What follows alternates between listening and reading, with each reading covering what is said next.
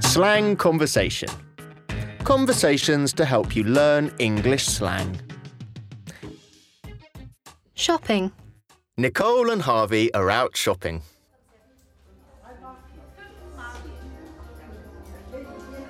I hate this shop. I quite like it.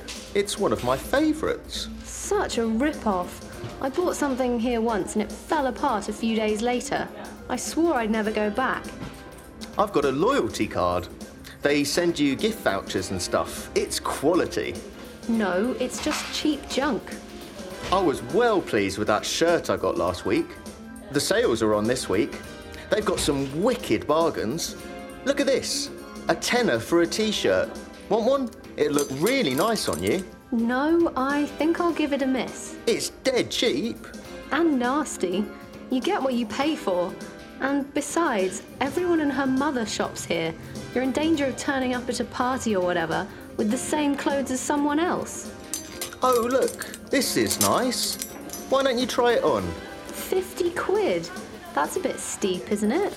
It's been reduced from £150. No, I can't. I'm on a budget.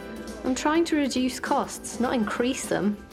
It isn't going to break the bank. You deserve something nice every now and then. Go on, treat yourself. It's way out of my price range. It'd really suit you. And it'd look great with that skirt. What's your dress size? I'm a size 10. Right. Where's a shop assistant when you need one? Uh, excuse me, have you got this in size 10? Uh, no. Typical. They might have it in a size 10 in the shop on Peters Street. Oh, I guess we could pop over there later. Hey, this is a size 8, isn't it? You could probably squeeze into it, couldn't you? It'd be way too tight. I'd be popping out at the sides. Hey, do you know where the loo is? I'm busting. Yeah, I think it's just over there. Shall we go for a bite to eat after this?